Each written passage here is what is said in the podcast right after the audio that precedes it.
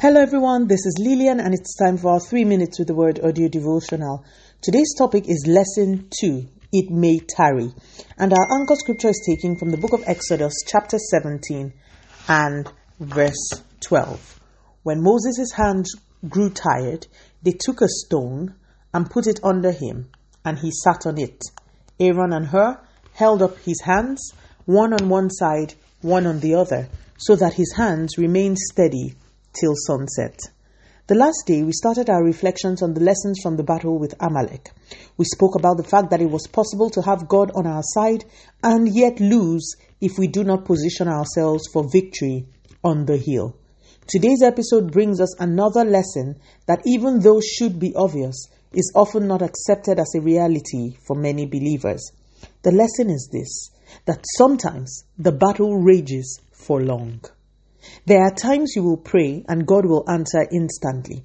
But believe me, my dear people of God, there will be times when you will pray for long before your victory is seen. The Bible says Moses held up his hand from sunrise to sunset. They were on the battleground and on the hill, respectively, for the entire day.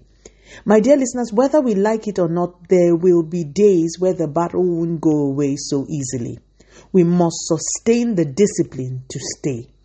No one can pressure God into doing things at a particular time. There are measurements in the spirits that must be completed before a deliverance can come. Have you ever wondered why Jesus descended into the place of the dead for three days? Why wasn't it one day? Why not two? Why wasn't he resurrected within a second? Because his sojourn took three earthly days before the claims of divine justice for which he died was fulfilled. There are times when you will have to press for long.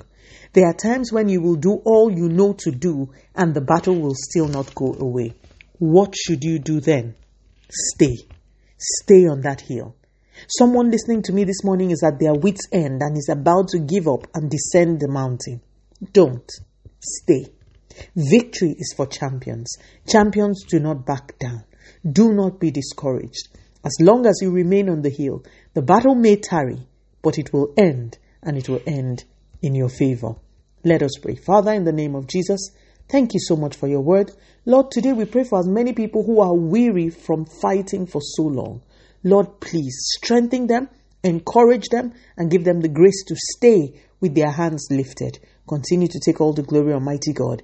In Jesus' mighty name, we have prayed. Speak to you again soon. If you are blessed, please drop me a line on audio devotional at yahoo.com or on our website at www.3minutesaudiodevotional.com. You could also follow us on Facebook, Instagram, YouTube, and Twitter at 3 Minutes Audio Devotional. Remember, wrapped up in God's Word is all you need for your change to come. Love you and bye.